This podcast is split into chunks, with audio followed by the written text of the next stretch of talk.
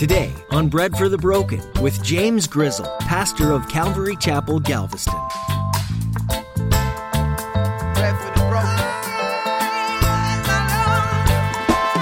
Jacob was doing that thing where he is holding on so tightly to this thing that he cared most about.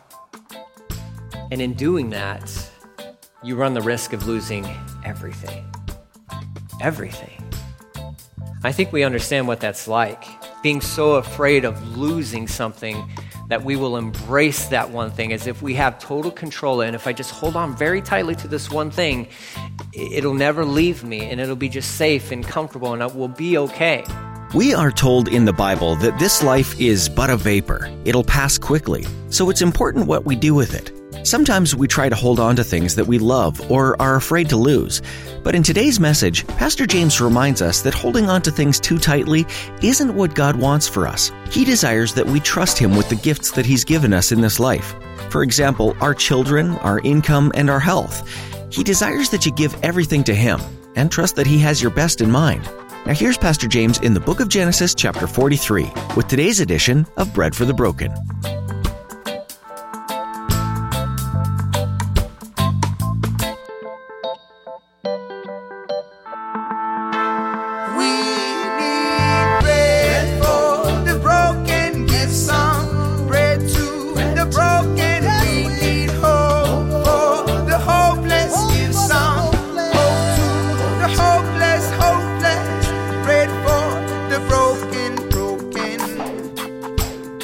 We've been walking with this, uh, really with this same family for several months now, starting with, you know, Abraham and then with Isaac and then with Jacob and his whole mess of a family and crew and all that good stuff. Uh, but primarily, we've been spending the last couple, well, it seems like the last couple months, focusing in on Joseph. Joseph, you know, and, and his story and how his brothers sold him uh, into slavery because they, they were just so filled with envy of him. Because, yeah, his dad was playing favorites, and that wasn't, that wasn't okay. It wasn't right. Um, but so they, they got rid of Joseph, and, and Jacob has lived, by and large, in the last 20 years of his life under the assumption that my beloved son is dead and gone. Like Joseph is no more okay?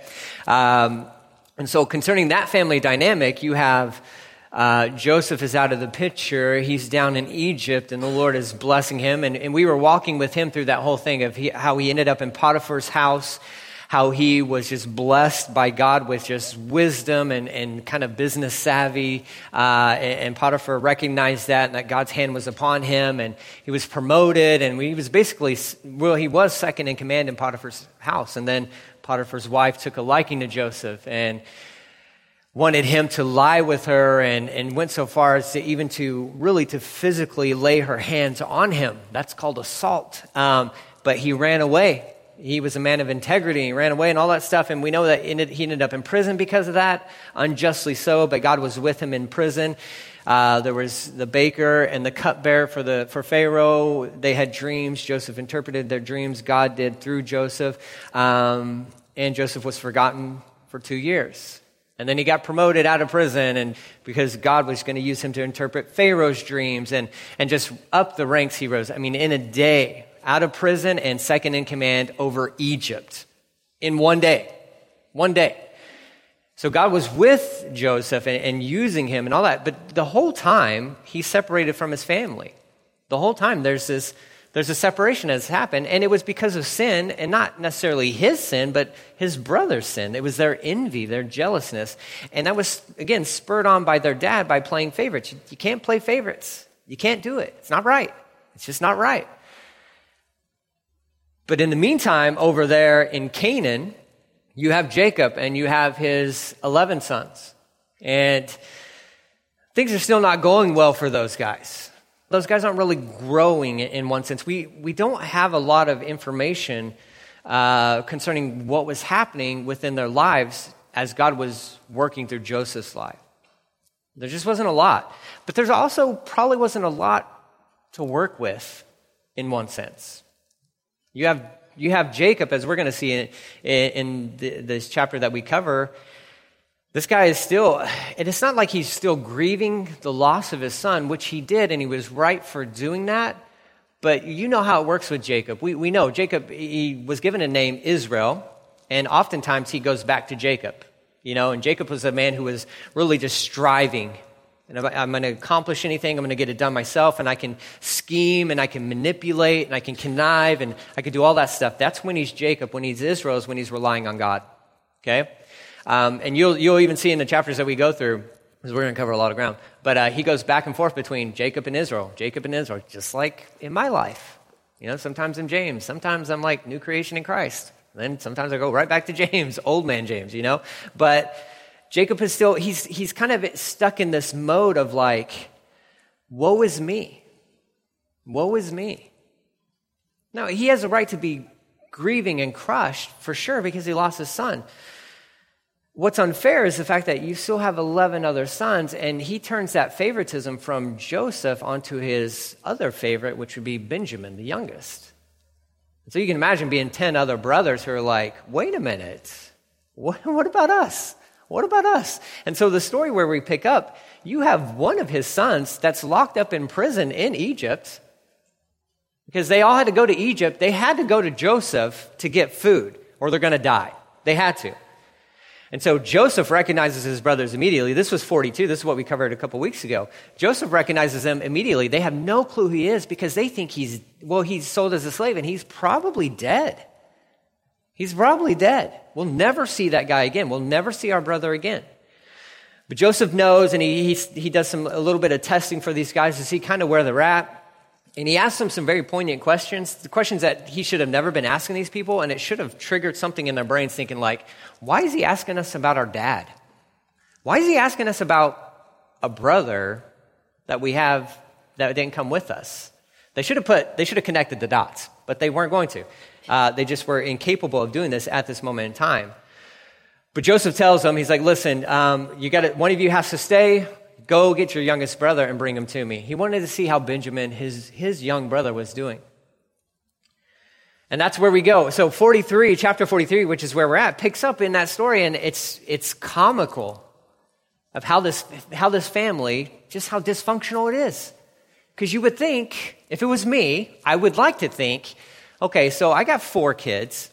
So let's say, let's assume four of my kids have to travel, you know, let's, I don't even know the comparison as far as miles go, but let's say they have to travel to Dallas to go get food. I would assume that if out of my four, I've lost one already, and three go to get food and only two come back, I'd be like, whoa, where's, where's the third one? Well, he's in jail, and they won't let him out until we all go back before this man. I'd be like, well, pack the car. Let's go. Let's go. Not Jacob not Jacob. Look what they do. Verse, verse 1 of chapter 43. But the famine continued to ravage the land of Canaan. When the grain they had brought from Egypt was almost gone, Jacob said to his sons, Go back and buy us a little more food. Not go back and get Simeon. Not go back and get your brother. Hey, we're running out of food. How long? I don't know how much of the portions they had, how long that was going to cover them. I know Joseph was very specific in giving them just enough, but that they would run out and have to come back to him. He was setting it up. But here's Jacob like, no, we're not going back. We're not going to go back. But Simeon's back there. He's in jail. And Jacob is like, I can't afford to what? I can't afford to lose my beloved son, Benjamin. I'll lose Simeon, but I can't afford to lose Benjamin. Playing that favorites thing again. It even goes so far as to like waiting until they are to the point where they have no more grain. It is bleak again. Sometimes God works in our lives where you know, I mean, he can give us little little shots here and there in the sense of like what we need and, and all that stuff. But oftentimes God is kind of driving us into a position to where, where we finally get to the point where it's like, okay, I have to trust you. I have to trust you. Jacob's not there yet. He's not there yet. A man of faith, a tremendous man of faith. And even with this tremendous man of faith, he is not there yet. He is still relying upon himself. He has wrestled with Jesus He's had an encounter with Jesus. Remember when he touched his hip and it went out of socket? This dude has, has, has had way more experiences, crazy experiences, a ladder from heaven and angels ascending and descending off this ladder. And he still wrestles with this. He still wrestles with this. But he tells his sons, he's like, listen, you guys got to go back and get more food. And, and Judah, Judah's going to step up, verse 3. He says, The man was serious when he warned us, You won't see my face again unless your brother, your youngest brother, is with you. If you send Benjamin with us, we will go down and buy more food. But if you don't let Benjamin go, we won't go either. Remember, the man said, You won't see my face again unless your brother is with you. Jacob's reply to his son, ben, to his son uh, Judah, Why were you so cruel to me? How could you have done this to me? I'm so disappointed in you guys. How could you have hurt me like this? And they're like, What? Well, we went and got food. He's like, Why'd you tell him about Benjamin? Why'd you tell him about my beloved son? Verse 7 The man kept asking us questions about our family, they replied. He asked us, Is your father still alive? Do you have another brother? So we answered his questions. How could we know he would say, Bring your brother down here? They're like, He was just asking these questions. Again, these are alarms that should have been going off in their brains of like, Why is this guy? There are thousands of people going to Egypt to buy grain from this guy, and he doesn't say a word to any of them, but he's questioning us about our family. Hey, is your dad still alive? Our dad? That's a weird question. What about brothers? You still got a brother, huh? Is he back home? How does he know about our brother? Why is he asking us these weird questions? I don't know. Let's get our food and let's go. But here, and here's Jacob. He's turning it against his son, saying, Listen, how could you guys do me wrong? Why'd you tell him about Benjamin? And they're like, It's not our fault. He asked us questions, we answered his questions. It's just this, this dysfunction within this family. And again, this is a representation of a family that has lost focus on the Lord. They've lost focus. And this is a family that God is using in a tremendous way, in an amazing way. And that should be encouraging to all of us because there will be moments and seasons throughout our lives where it just seems like, I don't know what God's doing. I don't know what He's going to do. Seems like a mess right now. It seems like a mess. I mean, I'm sure Jacob's wondering, like, man, I know God promised me this thing, and I, it seems as though I'm losing sons left and right. How is this going to work out? He's got to be driven to that place where it's just like absolute surrender, to where it's just like, you know what? I just, I don't have control. I don't have control. I have to trust God. I have to trust Him. It's a good place when we get there. Nobody likes getting there. Nobody enjoys getting there. No, oftentimes we don't even enjoy being there, if, if we're honest. But we have to get there. We have to get there.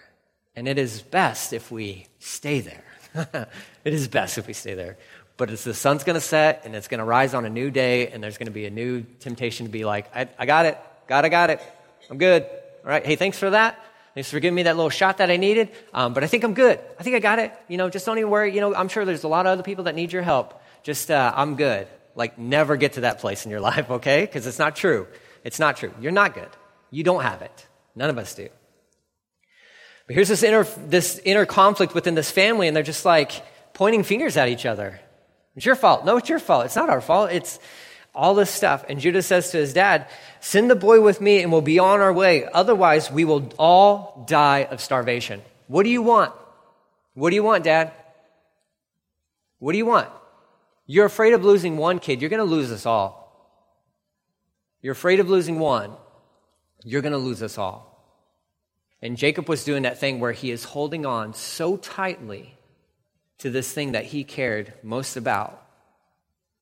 And in doing that, you run the risk of losing everything. Everything. I think we understand what that's like. Being so afraid of losing something that we will embrace that one thing as if we have total control. And if I just hold on very tightly to this one thing, it'll never leave me and it'll be just safe and comfortable and it will be okay. The sad reality of that at times is the fact that, man, we can choke the life out of that thing and we end up losing everything. And this is the place where Jacob is at. And Judah's, Judah's got, he's, at this point in time in the story, he's got the, like, the clearest head on his shoulders in the sense of, he's like, listen, Send him with me, and we'll go get food, and we'll come back, and we can live, or we all die. Take the risk, take the gamble, send him with me. The alternative is Jacob, you lose everything. You lose everything because you're so afraid. You're so afraid to trust God. Sometimes a hard pill to swallow, right? Because it's like, I mean, I just, I, I go through that. I, I feel like, man, if I can just hold on to things so tightly, somehow I have control and, and it'll be okay. Everything will just be okay. And the Lord's like, listen, man, you're, you're so white knuckled over these things. Just let it go. Are you going to trust me or not? Am I good? Am I faithful? Am I reliable? We know this thing, we know this about God. He cannot lie. It is impossible for him to lie. It is impossible for him to lie. And we should all read the scriptures through that lens because he's made promises to us. He's made promises to us that He will fulfill, and He has fulfilled. So we need to bank on that and, and, just trust in the Lord. Trust in the Lord. And again, this is what, this is what Jacob needs. He, he needs just to finally surrender. Again, he, he already has a messed up hip from earlier in his life. It's like now it, he just needs to surrender again. And praise God he can. Praise God he lets us. Praise God he lets us. Because we're stubborn, and we're, you know, we're, we're going to fall back into our ways of like, no, I'm going to rely on my own strength. I'm going to rely on all this stuff and all that. We mess up, we blow it and everything. Praise God, he says, you know what? Just come back to me. Just come back to me. I'm not done with you. I'm not done. Come back. Keep coming back. But I keep falling down. With this, I'll help you keep getting back up. Just come back to me. He doesn't give up on us. When it feels like he should, if you look back on your life and all that stuff, it's like, man, God, I don't know. I don't know why you care about me the way you do. And I would have given up on me a long time ago. But he's like, I'm not like you. I'm trying to make you more like me in one sense. So I'm not done with you. I'm not done with you. He wasn't done with Jacob. He wasn't done with him. He wasn't done with his family either. Judah goes on to say, I personally guarantee you uh, his safety. You may hold me responsible if I don't bring him back to you, then let me bear the blame forever. If we hadn't wasted all this time, we could have gone and returned twice by now. Dad. He's like, What are we doing? Like, this is nonsense. What, are we doing? We could have already been there and back twice. What are we doing? Just, just trust Benjamin with me. I like his concern, you know, compared to Reuben. Reuben was like, listen, dad, I got two sons. Send him with me. If he doesn't come back with me, you can kill my two boys. And it's like, what kind of dad are you? Like, hold on. Like, that's horrible. Judah's like, listen, send him with me. I will bring him back to you. I will bring him back to you. Judah, in one sense, is having this like, this maturing that's happening. We're going to see this blossom fully and by the end of this story. There's a crazy transformation that is happening in Judah's life at this moment. It's like he's starting to get it finally. Verse 11 So their father Jacob finally said to them, If it can't be avoided, then at least do this. Pack your bags. Here's the schemer again. Pack your bags with the best product, uh, the products of this land. Take them down to this man, this man as gifts balm, honey, gum, aromatic uh, resin, pistachio nuts, and almonds. Everything that the, the famine hasn't touched. Just send them this huge gift basket. Because what we'll do is we'll win them over with our stuff. That's Jacob. That's Jacob. That's not Israel. That's Jacob. Load up the goodie bags and all that stuff. Send it to this guy. Perhaps this guy will, you know, will be won over. He says, also take double the money that was uh, put back into your, your sacks, as it was probably someone's mistake. Then take your brother and go back to the man. Verse 14 May God Almighty give you mercy as you go before the man, so that he will release Simeon and let Benjamin return. But if I must lose my children, so be it. This is the change for him. And this is my encouragement to all of us. If you find yourself in this position where you're holding on to something so tightly, and God may be trying to coerce you to say, like, give them to me, give them to me. You need to be like Jacob, and you should cry out to El Shaddai, which is God Almighty. That's in the Hebrew, it's El Shaddai. Jacob learned that word from his dad, Isaac, who had told him the same exact thing before he split and when he was robbing his dad of a blessing. They called on God Almighty. That's what we have to do. If you find yourself in a position where it's like, man, I, I just I can't let go of this because I feel like if I let go of this, I lose all control of this, and it's going to work out to my detriment. Cry out to El Shaddai, God Almighty. Isn't He God Almighty? He is. He is. What was true of Him in Genesis 43 is true of Him today. He hasn't changed. He hasn't changed His name. He's got lots of names. Praise God for that all describing different attributes of who he is. This one, Jacob, finally surrenders and says, El Shaddai. May God Almighty, may God Almighty show us mercy. And he comes to this point where he's like, you know what? If this is God's plan for my life, and it's a little dramatic, a little bit dramatic, if God wants me to lose all my kids, so be it. He's still God Almighty. He's still El Shaddai. It's best to be in that place within our lives. It is just best to be in that place within our lives. And I know that's scary. Like, that's terrifying ground to step on, where you're like, as if we know everything and as if we know what's going to happen and we have any kind of control over our lives. But to, to step out there and say, okay, God, I don't know what you want. I don't always understand what you want. I don't, know, I don't even always understand why you're doing what you're doing. But I'm going to step out in faith and say, El Shaddai, God Almighty, I trust you. I trust you. And just let it go. Let it go. Let Him do what He does best. Because what we don't realize, He's already been moving in Egypt. He's already been working this all, this all out. So we can look back at these stories and be like, Jacob, just let him go. It's going to be okay. Yeah, you put yourself in the story. And I'm right there with Jacob saying, I don't think so. No, no, I can't afford to lose anymore. I've already lost my one son. I can't afford. He even says, in essence, he, he we'll, we'll, find it, this conversation in greater detailing when Judah retells it to Joseph. But he says, listen, if they take my son, I'm going to die. What's the point of living? It will bring me to my grave. But he does come to the point where he's like, you know what?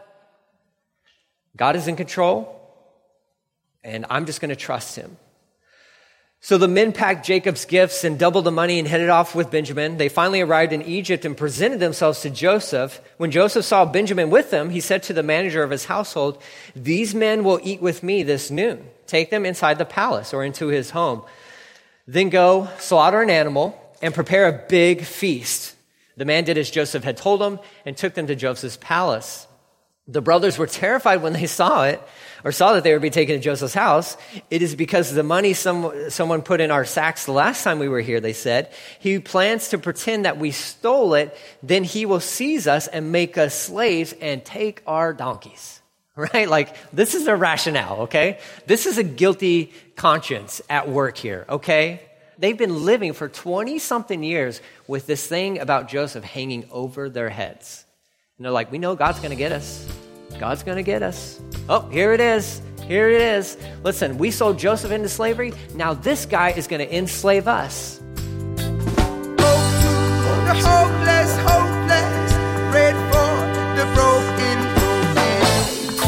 Genesis is the beginning of it all. Not just the Bible, but life as a whole. God detailed his creation story in the first few chapters of this book, and then went on to reveal his power and glory in the following pages. We learn who he is through this book, what's important to him, and how he expects us to follow him. We're so glad you tuned in today for Bread for the Broken to learn from Genesis, and we hope you'll return for our next edition. If you'd like to listen to other messages from this series, visit breadforthebroken.com. We'd also like to invite you to come meet us in person at Calvary Galveston. We meet each Sunday at 10 a.m. to spend time worshiping God, reading verse by verse through the Bible, and getting to know each other better.